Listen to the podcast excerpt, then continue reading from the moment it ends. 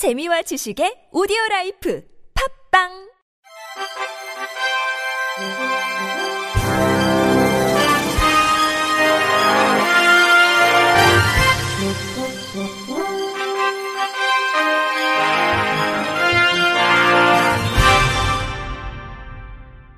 청취자 여러분 안녕하십니까? 1월 8일 금요일 KBIC에서 전해드리는 생활 뉴스입니다. 경북 구미, 대구, 경산을 잇는 대구권 광역철도가 2023년 말 개통됩니다. 이 철도가 완성되면 대구 경북 지역이 40분대 생활권역으로 좁혀집니다. 5일 대구시에 따르면 기존 경부선 철도 선로를 개량해 전동차를 투입하는 대구권 광역철도 건설이 올해부터 본격 추진됩니다. 1,515억 원이 투입돼 2023년 말 개통 목표인 총 연장 61.8km 구간에는 구미, 사곡, 외관, 서대구, 대구, 동대구, 경산 등 7개 정거장이 설치되며 하루 편도 61회 운행될 예정입니다.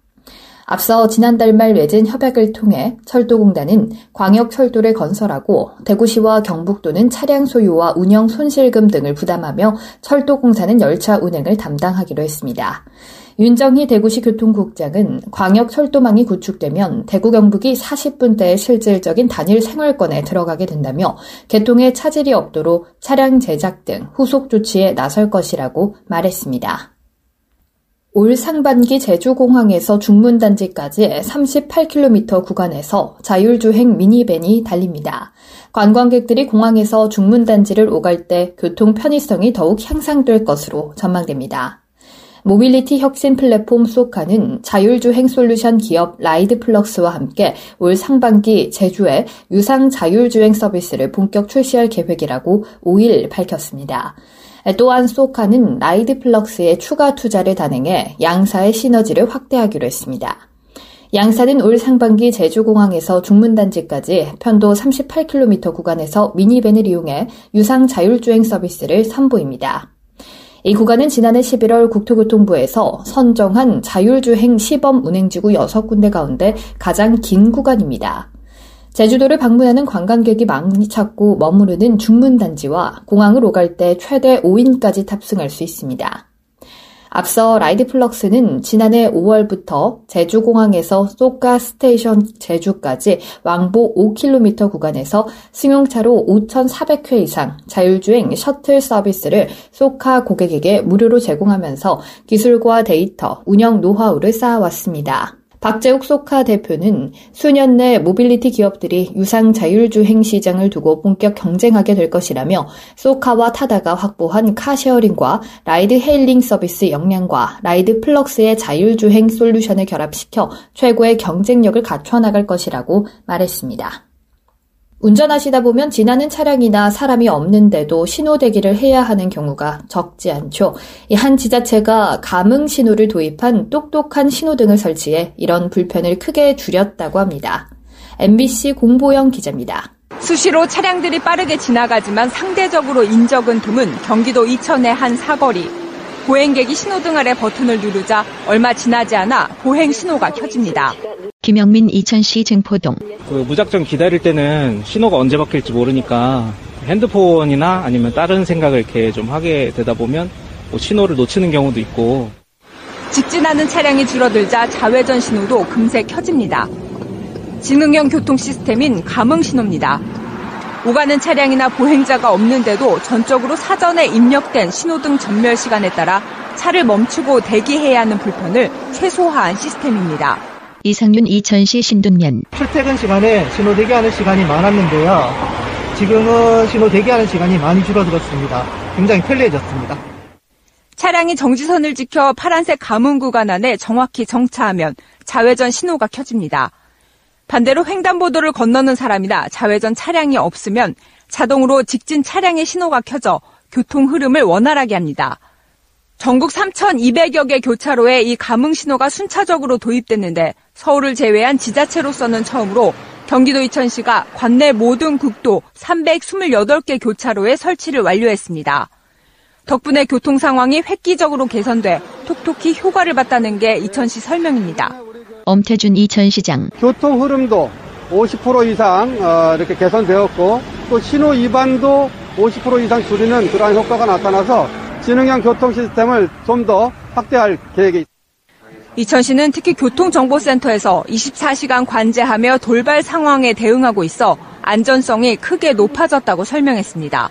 국토교통부에 따르면 이런 지능형 교통 시스템 도입으로 발생하는 사회적 편익이 한 해 3,800억 원 규모인 것으로 분석됐습니다. MBC 뉴스 공보영입니다. 연일 한파가 맹위를 떨치면서 고혈압 환자들의 건강관리에도 비상이 걸렸습니다. 기온이 낮아지면 우리 몸의 혈관이 수축하면서 평소보다 혈압이 상승하는 경향이 있으므로 특히 유의해야 합니다. 8일 의료계에 따르면 혈압은 날씨와 계절에 따라 달라지고 실제 겨울에 올라가고 여름에는 다소 내려가는 경향을 보입니다. 날씨가 추우면 정상 체온을 유지하기 위해 몸을 떨고 움츠리는 것처럼 혈관도 수축해 체온의 발산을 최대한 막는데 이때 움츠러든 혈관이 결과적으로 혈압을 높이기 때문입니다. 이런 반응은 우리 몸이 외부에 적응하기 위해 나타나는 것이므로 건강한 성인에게는 큰 문제가 되지 않습니다.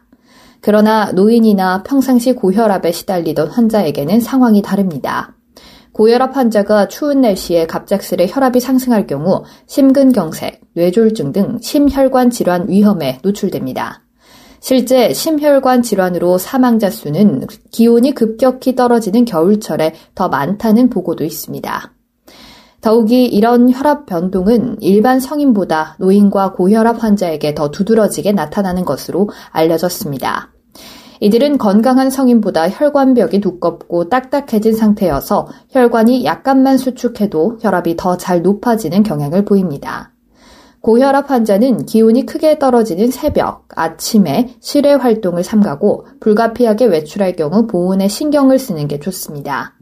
건강을 위한다면 추운 날 아침 외부에서 운동하면 오히려 혈압 상승으로 심장에 부담을 주면서 역효과가 날 수 있습니다. 박성하 세브란스 병원 심장내과 교수는 혈압은 특히 아침에 눈을 뜰 때 올라가는 경우가 많으며 추운 겨울철에 새벽 운동을 나가게 되면 혈압이 많이 상승할 수가 있다며 겨울에 외출해야 할 경우 보온의 각별을 신경 써야 하며 새벽이나 아침 운동을 삼가는 것이 좋다고 말했습니다. 우리나라의 소를 일컫는 한우는 그동안 어떻게 변화했을까요? 국내 연구진이 한우에 대한 연구를 시작한 지 50여 년 만에 한우의 몸집이 두 배나 커지고 고기 품질도 훨씬 좋아진 것으로 나타났습니다. YTN 김학무 기자입니다. 30년 넘게 한우만 키우는 농가입니다. 축산 농가가 꽤 있는 이 지역에서도 품질 좋은 고기를 생산하는 농가로 유명합니다. 비결은 농식품 부산물을 활용해서 직접 만든 배합사료. 영양분이 풍부하면서 흡수율과 안전성이 좋아 고급육 생산량이 많습니다.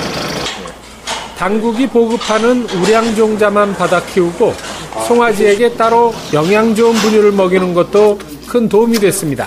임종선 경기도 광주시 도청면 소죽을 쏘서 먹이는 게 아마 그게 다였었습니다. 그런데 지금은 정확한 배합비에 의해서 소를 사육하다 보니까 소도 많이 좀 정체도 됐고 또 잘큰 소가 돈도 되잖아요. 1970년대 우시장에 나온 한우의 체중은 보통 350kg 정도였습니다. 하지만 요즘 시장에 나오는 소의 출하 체중은 보통 700kg으로 두 배나 늘어 한눈에 봐도 우람한 체격이 두드러집니다. 1등급 이상 고급육 생산도 등급제를 시행한 지 30여 년 만에 8배나 크게 늘었습니다. 유전 능력이 우수한 소와 사육 기술을 개발해 집중적으로 보급한 덕분입니다. 백열창 농촌진흥청 농업연구사 가축 개량의 발전과 사료 급여 프로그램의 발전으로 한우가 이렇게 많이 성장을 했습니다. 사료의 효율을 추구해서 환경도 보호하고 사료비도 절감시킬 수 있는 그런 연구가 필요합니다. 국내 축산 연구 50년 만에 한우가 몰라보게 성장하고 품질도 향상된 만큼 앞으로 환경과 에너지, 건강 기능성에 대한 연구도 활발해질 것으로 보입니다. YTN 김학무입니다. 끝으로 날씨입니다. 토요일인 내일도 영하 20도대까지 떨어지면서 북극발 한파가 이어지겠습니다. 주말 동안 전국의 누적 적설량은 30cm를 기록하는 곳도 있겠습니다. 내일 아침 최저 기온은 영하 24도에서 영하 7도 사이의 기온을, 낮 최고 기온은 영하 8도에서 영하 1도 사이의 기온을 나타내겠습니다. 오늘보다 2, 3도가량 오르겠지만 여전히 맹추위는 계속될 것으로 예상됩니다. 이상으로 1월 8일 금요일 생활 뉴스를 마칩니다. 지금까지 제작의 이창현, 진행의 박은혜였습니다. 고맙습니다. KBIC